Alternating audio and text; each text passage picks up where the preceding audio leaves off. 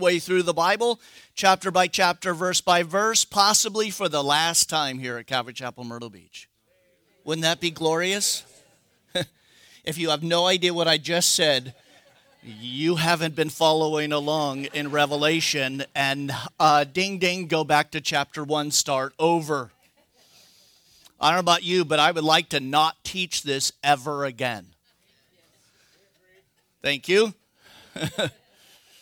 Revelation 22, and he showed me a pure river of water of life, clear as crystal, proceeding from the throne of God and of the Lamb. And in the middle of the street, on either side of the river, was the tree of life, which bore twelve fruits, each tree yielding its fruit every month. And the leaves of the tree were for the healing of the nations. And there was no more curse, but the throne of God and the Lamb shall shall be in it, and his servants shall serve him. And they shall see his face, and his name shall be upon their forehead. And there shall be no night there, no need for a lamp, nor light of the sun, for the Lord God gives them light. And they shall reign forever and ever. And then he said to me, These words are faithful and true. And the Lord God of the holy prophets sent his angel to show his servants the things which must shortly take place. For behold, I come quickly. Blessed is he who keeps the words of this prophecy and of this book. Now I, John, saw and heard these things, and when I heard and saw, I fell down to worship before the feet of the angel who showed me these things.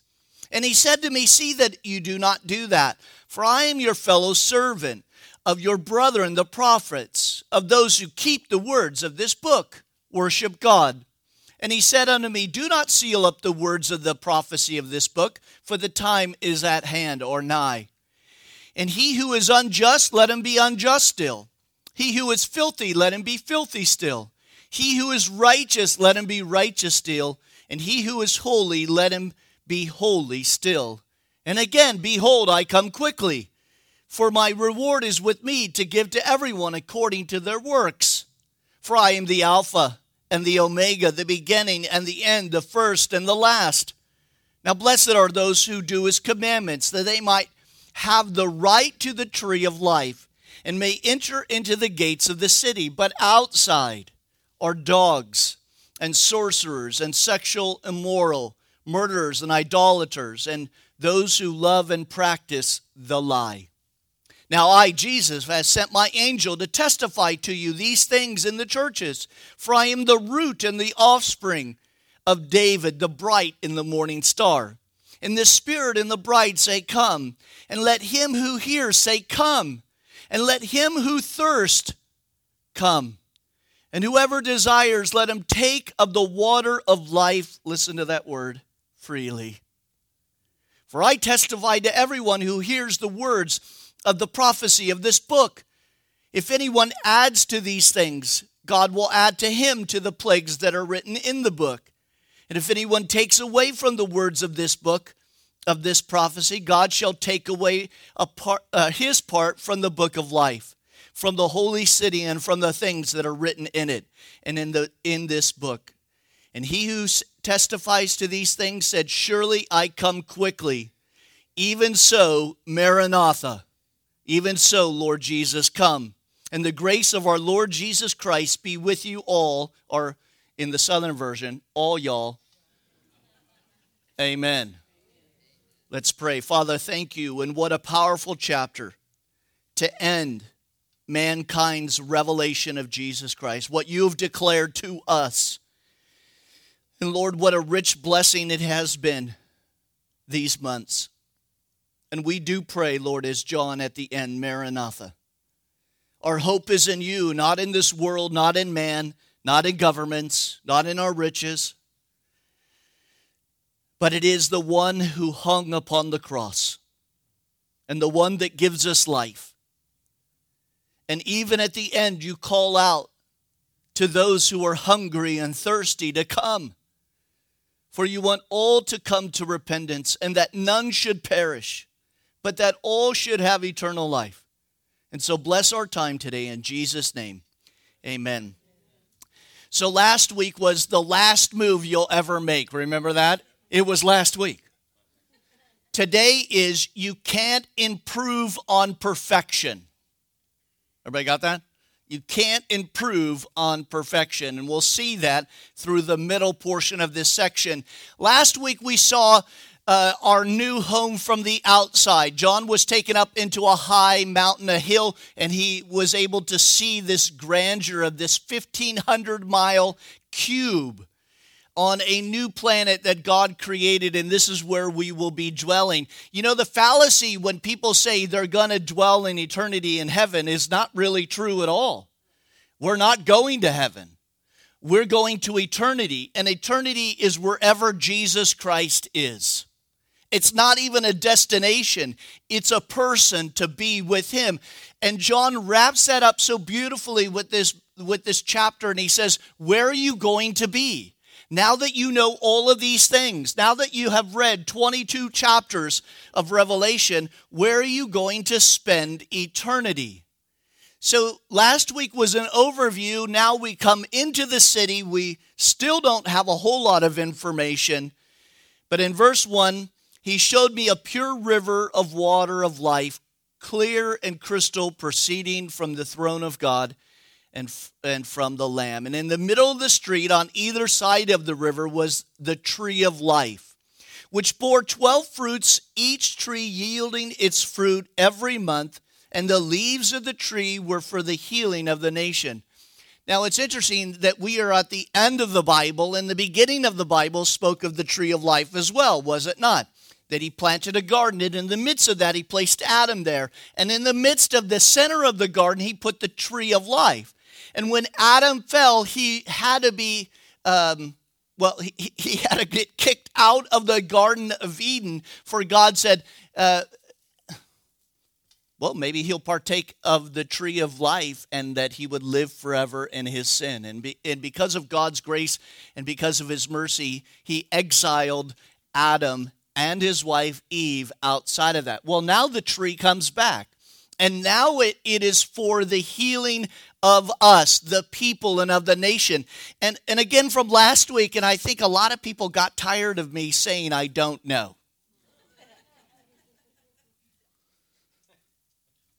I don't know what this even means.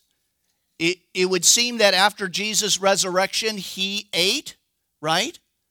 He prepared uh, food for his guys while they were disobeying and going fishing, and he provided food for them. And here it seems that there is food for us as well. Notice yielding its fruit every month. What will it be like? I don't know.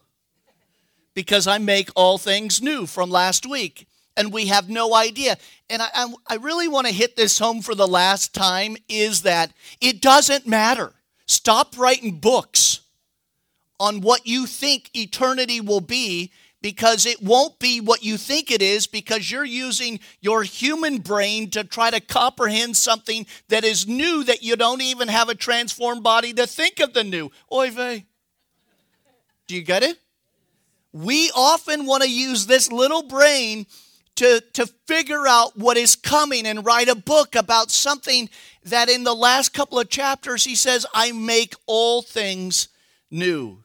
Whatever it is, you will be astonished, amen, and you will go, wow, that was amazing. I'm glad Pastor Ron didn't try to figure it out for us and ruin the surprise. Whatever it is, it is going to have the Lamb and it will have the Father there, and of course the Holy Spirit. Notice in verse 3 it says, There's no more curse. And the idea of the curse on the land, uh, on mankind, that mankind will toil and labor for his bread. No longer is that, and now we are in an eternal rest. And the idea is that we rest in him. But it does tell us that he, we serve him. What does that mean? Are you ready for it? I don't know. I don't know what that means. I know what it means to serve people now and to be a servant of the Most High God. What will that look like? I, I really don't know. That's why the majority of the message is after verse 6. Because what we're looking at is something that is a preview. Remember, it was a brochure, but it does not have all of the information that we need. There's a couple of things in here. It says there'll be no more curse, but the throne of God and the Lamb shall be in it. So eternity, again, is not a place, it's a person. It's wherever God is. And that, just this is free, is where you want to be. Verse 4 says, They shall see his face, and his name shall be upon their forehead. Now, there is great debate over this. I'm not sure why there is debate. Um, whose face? Well, we've already seen Jesus' face. Could it be the Father's face? When he talked to Abe in the wilderness, right? And Abraham says, Lord, I want to see you. And he says, Look, you cannot see me. If you see me, you will melt. So this is what I'm going to do. I'm going to put you in the cleft of the rock, and when I pass by, I'm going to put my hand over you, and I'll cover you, and you'll just see the end of me, which is the contrail, and just the contrail of God alone made him uh, stark white. And that is in the body that you and I know. So that means that this body that we know cannot comprehend seeing God who is in spirit and in truth, the Father. So when we get our new body that is transformed without sin, amen, without pain, without sorrow, perfect, could it be that that body gets to look upon the Father? Could be. Are you ready for it? I don't know. Could be. Could it mean as in uh, the Old Testament when it talks to uh, talks about a, um, Abraham, um, not Abraham, Moses talking to God as one who talks to him face to face in an intimate setting. Could that be that we will be on that that kind of level with our Lord? Could be. All I know is that we have upon our forehead the name of our God. Notice there will be no night there, no need for a lamp nor sun for the Lord God gives them light, and they shall reign forever and ever. And what is that? That's eternity. How long is that? It's a long time. It's so long a time you're outside of time. Because being outside of time, you don't know that there's time, therefore, you don't see the clock going by, therefore, uh, we go to the place where the Father and the Son and the Holy Spirit dwelt before and still do before he created all things. But from last week, behold, I make all things new. Could there be something new, some kind of new time thing? Could be. Verse 6 And then he said to me, These words are faithful and true, and the Lord God and the holy prophet sent his angel to show his servants the things which must shortly take place. Note with me that he said these things are faithful and true. Why does he say that? Now, from this point on in this chapter, he is referring to the entire book of Revelation. So, this is the epilogue, right? It's the end of it, it's the final thoughts of Jesus to us, and he's looking at the entire book. So, why is he saying the entire book is faithful and true?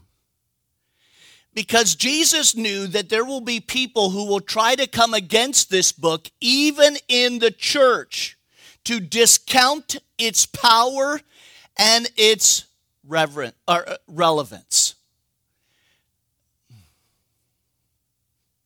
It is amazing to me that we are living in uh, 2021 where those in the church don't think that studying end times prophecy or studying the book of Revelation is important for our day. That to me blows my mind. Um, at the turn of the century, the last century, not this one, woo, the last one, for the most part, do you know churches, uh, most churches did what we do now, which was take th- people through the Bible, chapter by chapter, verse by verse.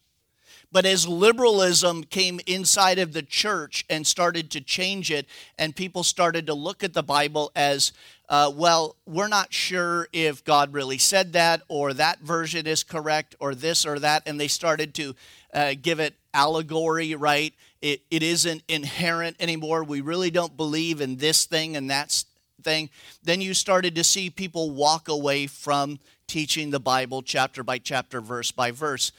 And so they, they start to not see the power that's in it. In fact, Paul will say that. He says in the end times, people will deny the power that is within God's word.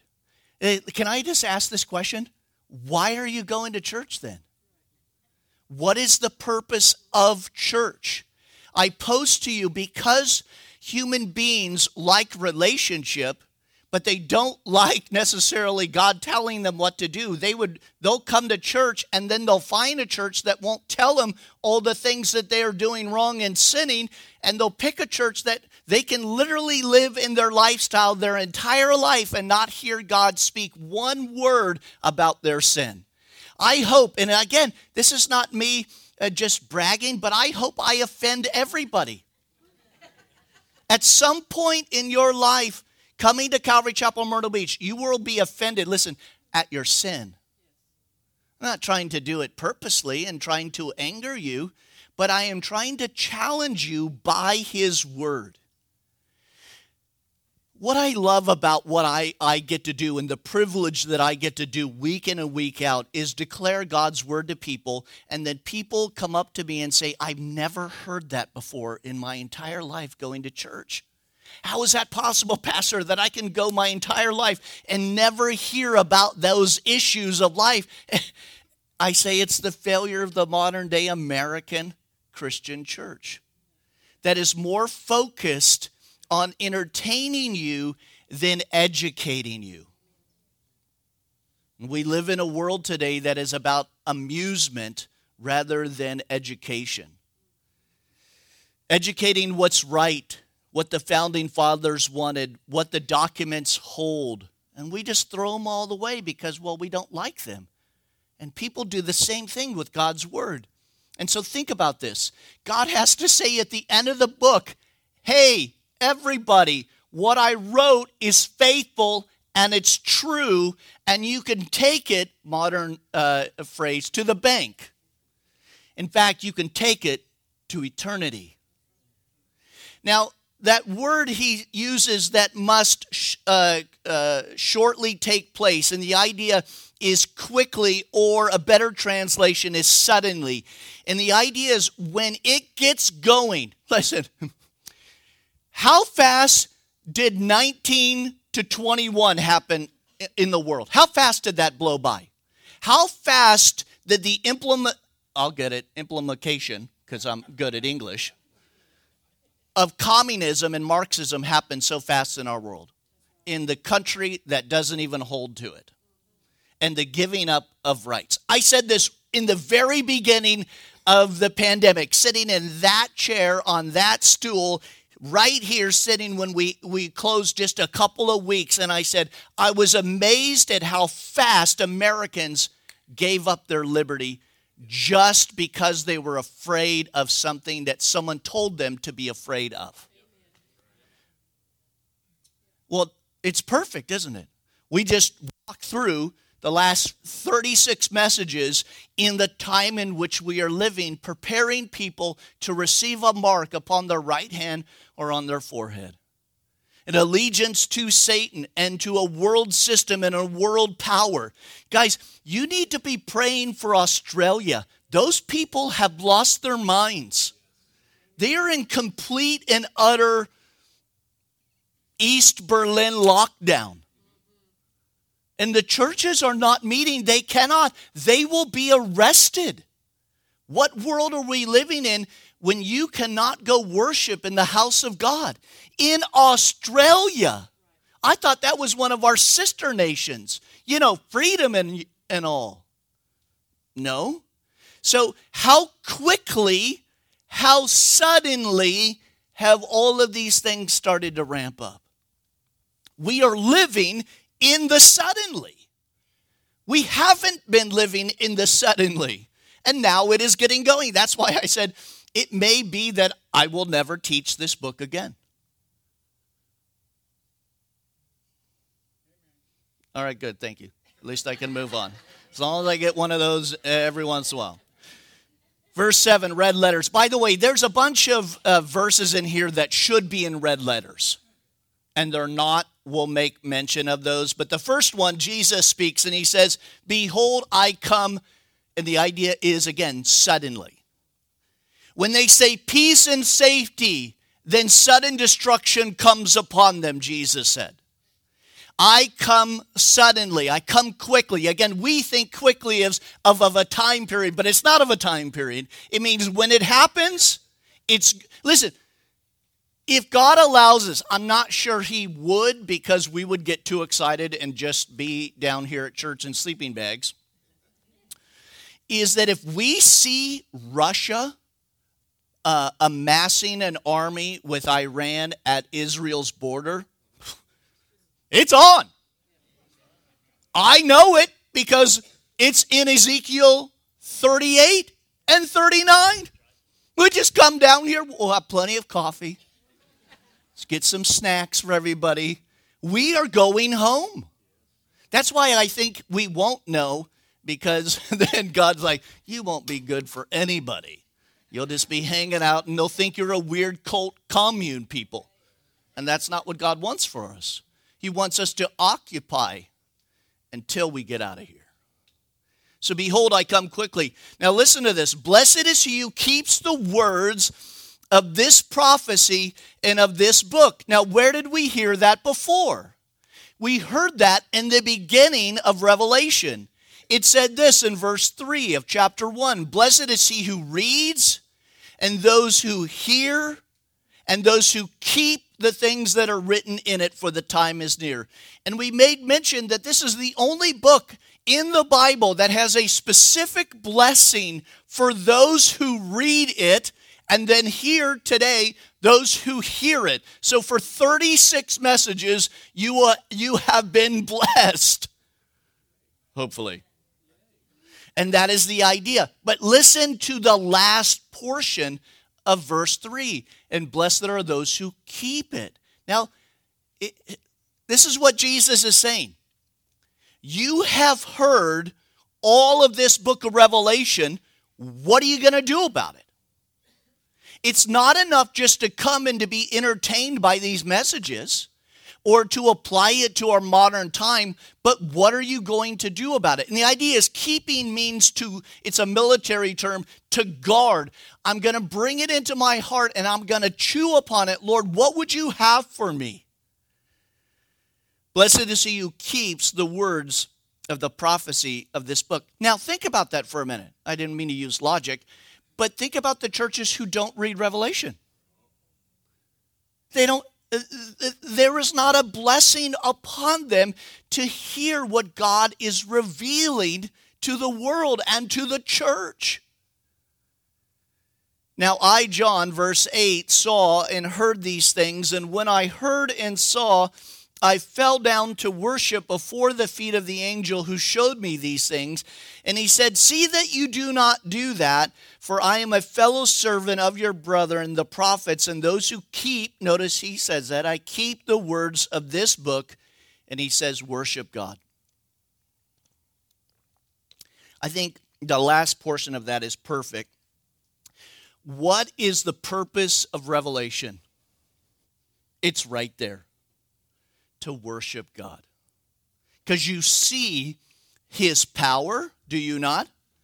But you see his grace through the entire book. Amen. You see him time and time again pouring his grace upon a world that doesn't deserve it. When the first seals are being opened, he is giving people, he pauses, he puts angels and witnesses all around the earth to give people an opportunity, and yet they still reject that message. Worship God. And he said to me, Do not seal up the words of this prophecy of this book, for the time is at hand. Or you might have an older version that says, nigh. The time is getting close. You and I are living in a time closer to the return of Jesus than any time in the church history. Isn't that good news? You're beating Charles Spurgeon. You're, you're beating D.L. Moody and the Wesleyan brothers, right? This is amazing. The time in which we are living in, they were not living in times where they saw the book fulfilled before their very eyes, but we do. It's like the time of the apostles and of the book of Acts, seeing God work through them. And he is doing that still once again. In verse 11, you might be a little confused. It's okay. I am too. He who is unjust, let him be unjust still. He who is filthy, let him be filthy still. He who is righteous, let him be righteous still. He who is holy, let him be holy still. Pretty clear to me. One good old dead guy in his commentary said it this way He said, The thoughts here are probably something like this Since Jesus is coming so suddenly, there won't be time for a change there will be no time for the last minute repentance. But there is time, he says, now. Listen what he says. If what you have heard in Revelation hasn't changed you, there isn't much hope for you at all. Boom. That was it. That's the quote. If going through these months of Revelation has not, A, scared you out of hell, and into the arms of our loving Lord hasn't prepared you to say, Lord, maybe the things that I'm focusing on on this life doesn't mean anything because we saw that our whole earth will be burned up and melted, right? That new Tesla you have on order, gone. Sorry. All of the attention. We are to be good stewards with what we have. I'm not telling you to let your grass grow up because you're going to like. It's going to burn anyway.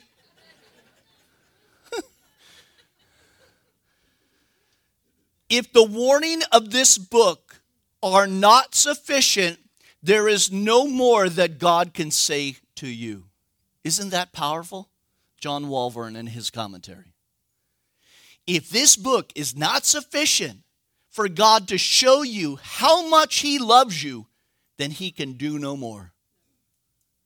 And those living during this time of revelation, the, the time of the tribulation, they will see again God's hand over and over. And then red letters again, and behold, he says it again I come quickly, and my reward is with me to give to everyone according to his work. We can never really miss the note here of urgency and warning in all that Jesus tells us about his coming. In fact, in Matthew 24 44, he says, Therefore, you also be ready, for the Son of Man is coming at an hour when you do not expect. It is the expectant return of Jesus Christ that the church has lost. It, it has lost the, uh, the idea of being rapture minded. What do I do with that? Uh, Peter at the end of 2 Peter 3, he talks about the end times and he says, Now that you know all of these things, what manner of living ought you to live? And Revelation does the same thing. It challenges us to live the life that is well pleasing to our Lord.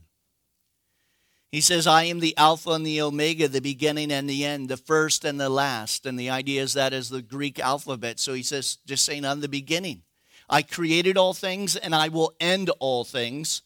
He says, Blessed, and again, these should probably be in red letters. Blessed are those who do his commandments, that they may have the right to the tree of life and may enter into the gates of the city. And the idea is just keeping the commandments and not the Ten Commandments.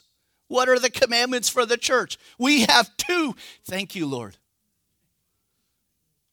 to love God and to love your neighbor. Jesus says, and in this, all the law and the prophets are fulfilled.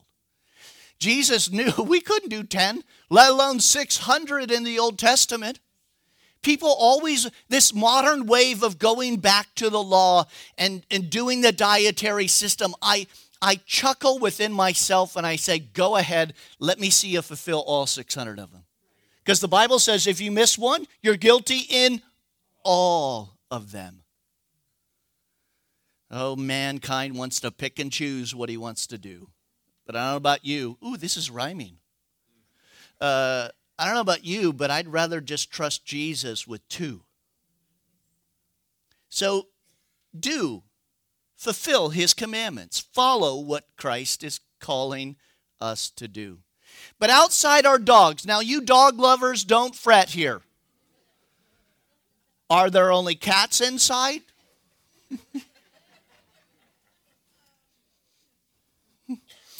See, this is the problem with our modern world. We don't know what it's like to live in 33 AD. You see, guys, dogs back then were not like dogs today. There was not a $2 billion pet industry back then with the little coats and the hats and the costumes. Knock it off! With the, you weirdos dressing up your poor dog. He doesn't like it.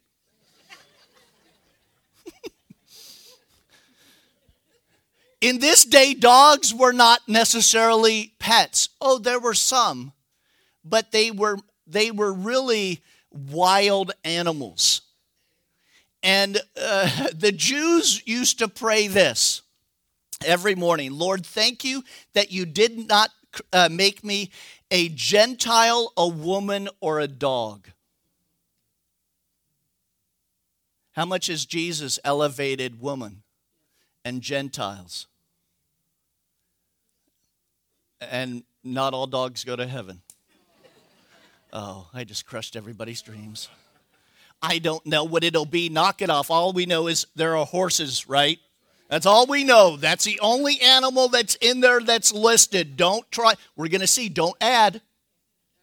Don't you add your dogs to it or take away your dogs.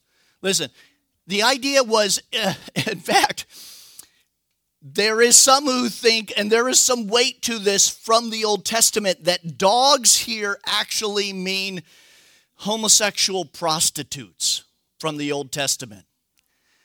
So you can see the power of that word. But what is it trying to communicate? It tells us this in the entirety of the verse. But outside are dogs of sorcerers, sexual immoral, murderers, idolaters, and those who practice a lie. The idea is those who are on the outside, and that is of the kingdom of God, they will not be allowed in. It is very possible that in the lake of fire that burns forever and ever, it is possible that they will be able to see this new Jerusalem, this kingdom, and know that they chose the lie, they chose the sin over a holy God. And eternity really isn't the pain and the suffering, although it is. It is the idea that I did not choose. I did not choose love over there. How powerful is that? But again, we're just speculating at that point. Verse 16 I, Jesus, have sent my angel to testify to you the things in the churches, for I am the root and the offspring of David, the bright and the morning star. And the Spirit and the bride say, Come.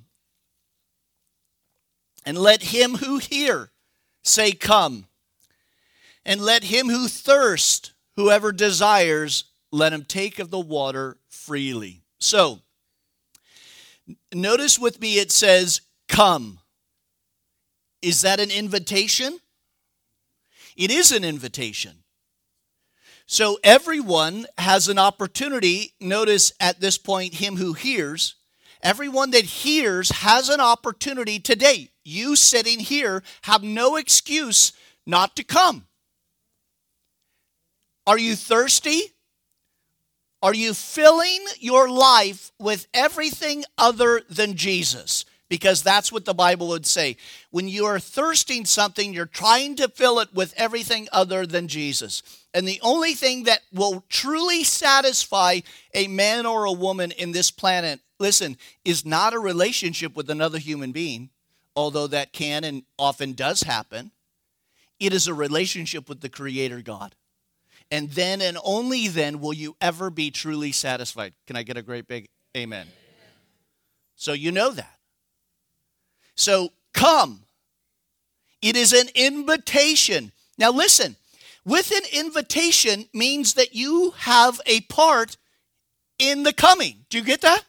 I don't want to be over spiritual here, but imagine if I if I've got on the table uh, that table over here, put it on here. There's a present. It's clearly got your name on it.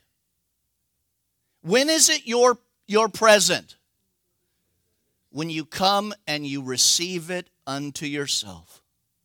Everybody's name is is sitting on that present today, but you have to get out of where you are where the issues in your life are and surrender your life and say, I can't do it on my own. I will go and come. I will be filled. Listen, of the water of life freely. Whoever desires, let him take the water of life. It, there is a portion for us to do. This is a human responsibility. Now, I differ in those who believe in Calvinism. And this this again goes to the heart of man's free choice. Heaven would not be heaven if God forced you to be there. Would you want to be around somebody that's like, I can't believe this is glorious?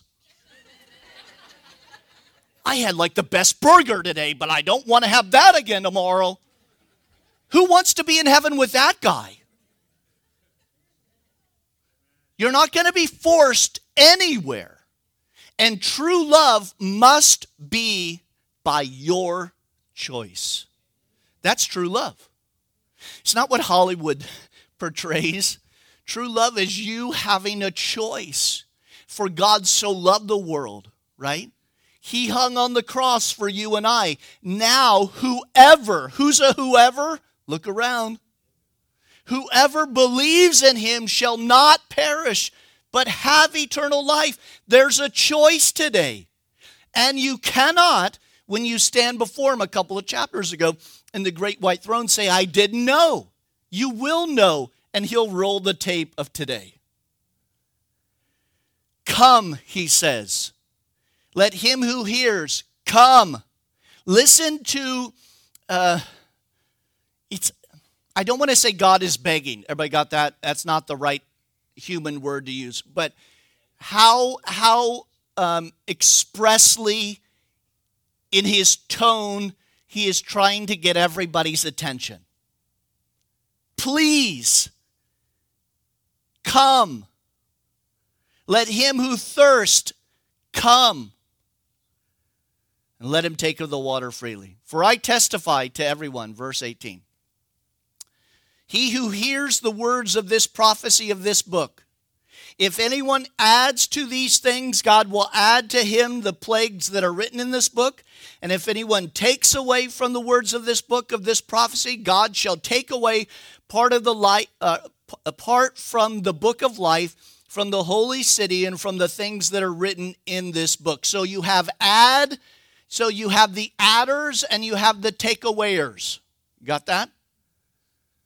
The adders and the takeawayers. Now, again, John knows who these guys are. The adders are the Pharisees, and the takeawayers, this is awesome English today. The takeawayers are the Sadducees. So you have the ultra conservative Pharisees, and then you have the ultra liberal Sadducees. My brain just went uh, silent there for a minute, and uh, but not a good thing. And the thing is, man always man in his arrogance thinks that he can improve on God's word. So the beginning uh, today, I said that we cannot improve on perfection, right? That's what the, this this means. The book that you are holding in your hand is perfect. Now, let me say this because I don't want emails. Yes, there's a couple of copyist errors, but in its totality, in the thread of all 66 books, it is God's inerrant word without error.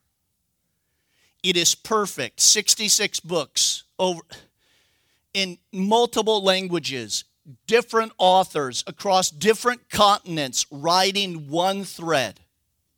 How is that possible? It's not. It is only by divine instruction.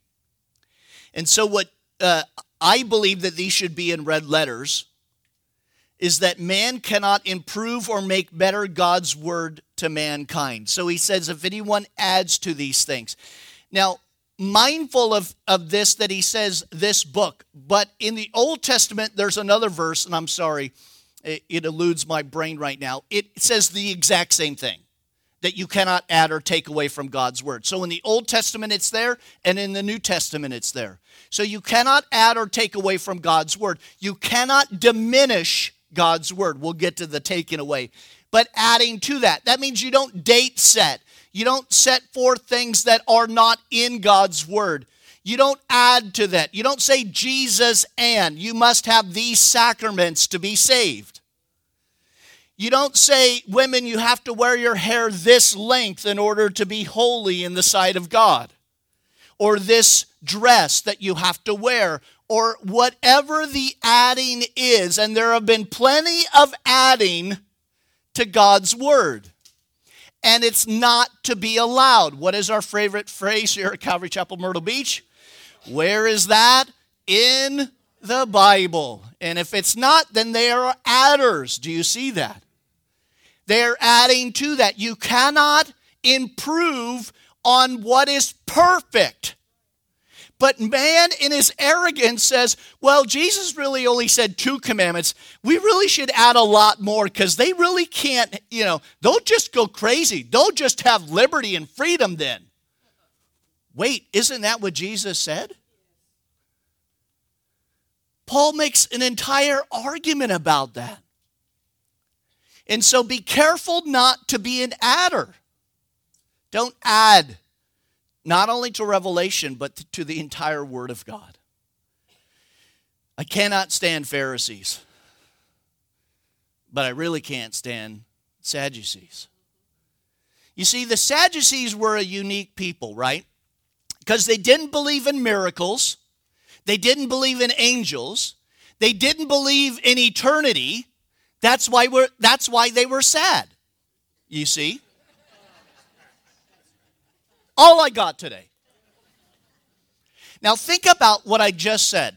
They don't believe in eternity, angels, or miracles, but they still want enough of a religion to, to make them feel warm and fuzzy. And so, what they do is they take away. They only believe in the first five books, the Sadducees.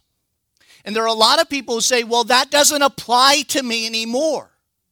That sin doesn't apply anymore. And so they have not only added to God's word, but now they are taking away from the power that is inside of God's word. This book that you hold in your hand is able to save people's lives because it's alive and it's powerful. It's not just a book that sits on a shelf, it's the only book in man's history that is alive. It is able to save you from hell, to save you from the bottle and the needle, and to save you from everything else out there if you would look to the book.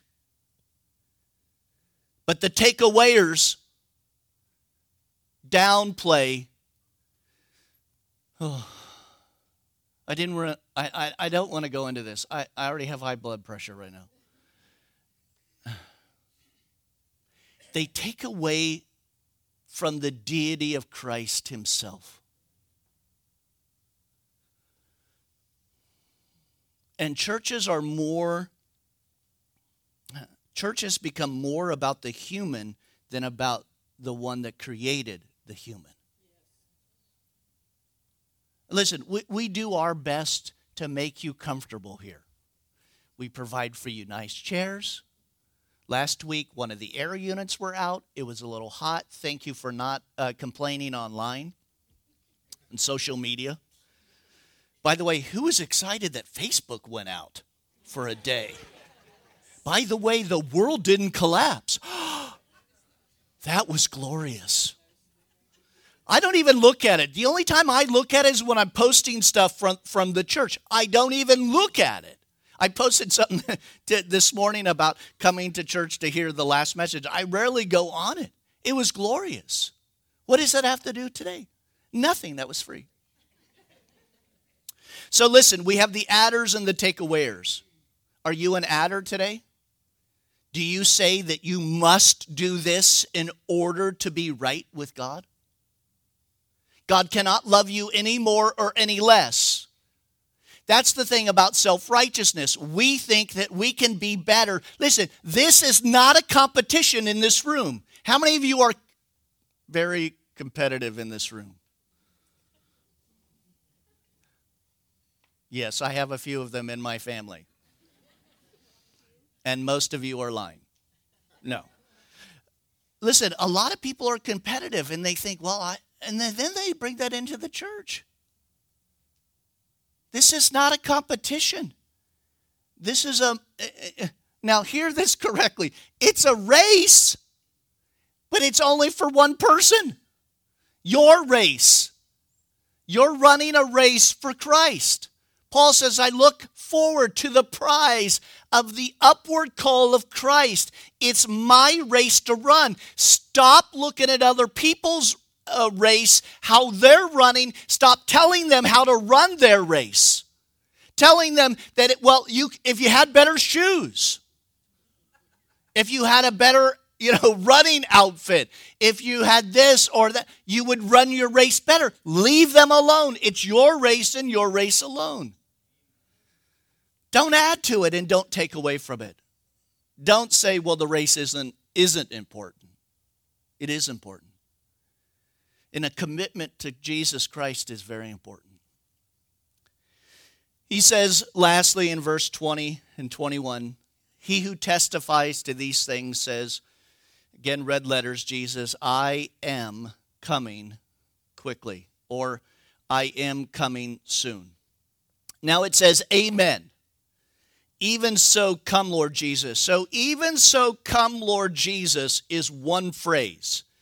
And maybe you have heard this phrase. Uh, Calvary Chapel and the Jesus movement used it uh, to uh, for their record label, and it was Maranatha music. And it is a phrase. This is the phrase. It's an Aramaic. It's an Aramaic phrase that uh, uh, says, "Even so, Lord Jesus, come." It's one phrase. Maranatha. So when we say Maranatha, it means, Lord, come, please, like right now, and get us. And there's nothing wrong with saying, Lord, please come quickly. Come get us out of here. Why? Because Jesus says, I am coming quickly. So then our response is, okay, then come. Come quickly. Now listen, this is the last chapter that God will speak to mankind. And notice how he ends it. He says, I'm taking care of things. I'm giving you an opportunity to come to a saving knowledge of myself. I have prepared a place for you. I've gone away, and now I'm coming back to receive you unto myself. And I'm giving everyone the opportunity to accept me. Listen how God ends the last words to mankind grace. It is unmerited favor. It is you are going to be in the New Jerusalem not because of who you are, but because who you know. You know, I, I don't like the old boy network. It's like who you know to get this and that. We've actually kind of experienced a little bit of that. Uh, uh, you know, being a church over uh, 19 years, but it really is who you know for eternity, not what you do. God cannot love you any more or any less today. He loves you and He died for you. He came out of the tomb for you. The grace of our Lord Jesus Christ be with all y'all the Southern Version. Amen. And that's how it ends. It ends with, so be it. That's what amen means. So be it. God started in the beginning, God created the heavens and the earth. At the end, God creates the new Jerusalem and the new planet that it goes on. In the beginning, man fell, At the end, God provided a way for man who did fall in sin to come into a, into a relationship with Him so that all would come to repentance and that none would be pushed out. Listen, you don't want to be on the dog list there, do you? You want to be inside, and the only way that you are inside is because of the last verse.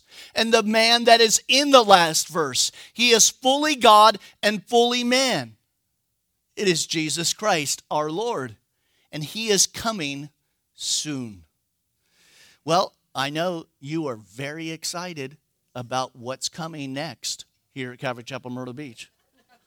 I have heard people so excited over the next book they're thinking about getting t shirts. Let's put it on the screen, Micah. What's coming up next? Next week, read ahead, chapter 1, the book of Job. Now, listen, that was pathetic. Poor Job. It's like no one wants to learn about me, he says, Lord. This guy is the most important guy that you're going to learn about in the Old Testament. This is a guy who went through it all to demonstrate, again, the grace of God. And that life on planet Earth is, well, it's a great life, but it's filled with warfare. And it's filled with suffering, and it's with pain and tribulation, and all that Jesus said. But through Jesus Christ, as we will see through the book of Job, we can endure. Let's pray. Father, thank you again for the last months, Lord, in Revelation. Thank you, Lord, that we are here at CCMB faithful to your word, teaching all 66 books of the Bible, not leaving any out. They are all inspired of you they all give us life.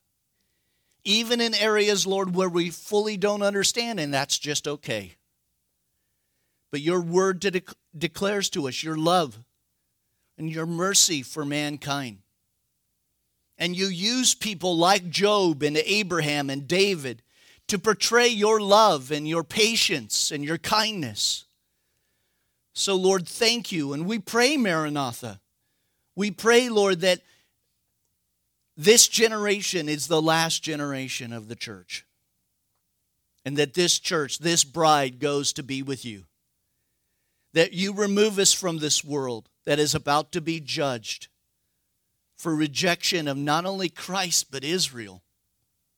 Thank you, Lord, for all that you have done for us in 19 years here. Lord, that we have been faithful. You have given us a little strength and we have not denied your word. Thank you, Lord.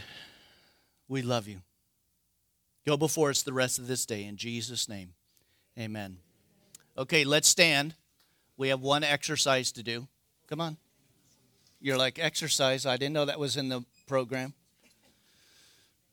We are going to say Maranatha together. Are you ready?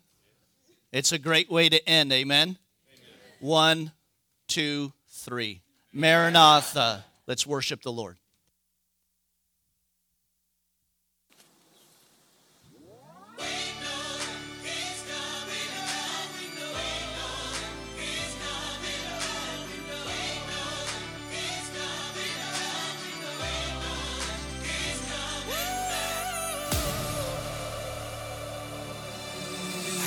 Ever thought that the world has kind of lost its way?